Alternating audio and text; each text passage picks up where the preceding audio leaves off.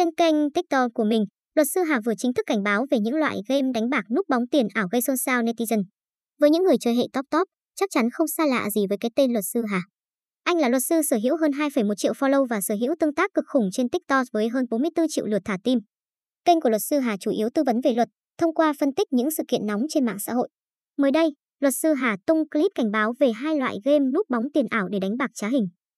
Điều đáng nói là bên dưới phần bình luận, nhiều netizen đã nhanh chóng nhận ra game y, tên viết tắt, từng được một streamer giới thiệu, quảng bá trên livestream cũng như những nền tảng triệu follow của mình. Theo quan điểm của mình, luật sư Hà cho biết trong trường hợp đánh bài poker bị thua bằng tiền thì đó được tính là hành vi đánh bạc. Sau nhiều lần bị truy quét, các website đánh bạc nay đã thay hình đổi dạng bằng hình thức khai thác tiền ảo, núp bóng dưới dạng game chơi bài poker. Luật sư Hà khẳng định, dù bị thua bằng tiền mặt hay tiền ảo thì đó cũng là hành vi đánh bạc. Luật sư Hà khẳng định, ngoài việc trực tiếp tham gia đánh bạc, thì những người quảng bá, đại diện hình ảnh hay lùa gà cho những hình thức nêu trên thì sẽ phải chịu trách nhiệm trước pháp luật. Bên dưới phần bình luận, nhiều netizen đã để lại bình luận gọi tên một streamer nổi tiếng vừa đổi sang làm nhà đầu tư cách đây không lâu.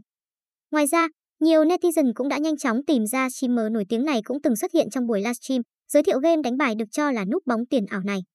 Ngoài ra, những dự án khác từng được streamer này giới thiệu đến dân mạng đều đang bị soi triệt để. Một vài bình luận của netizen. Liệu đây có phải streamer kinh nghiệm 3 tháng? Sao một người nổi tiếng lại quảng cáo game đánh bài nhỉ? Khó hiểu thật sự.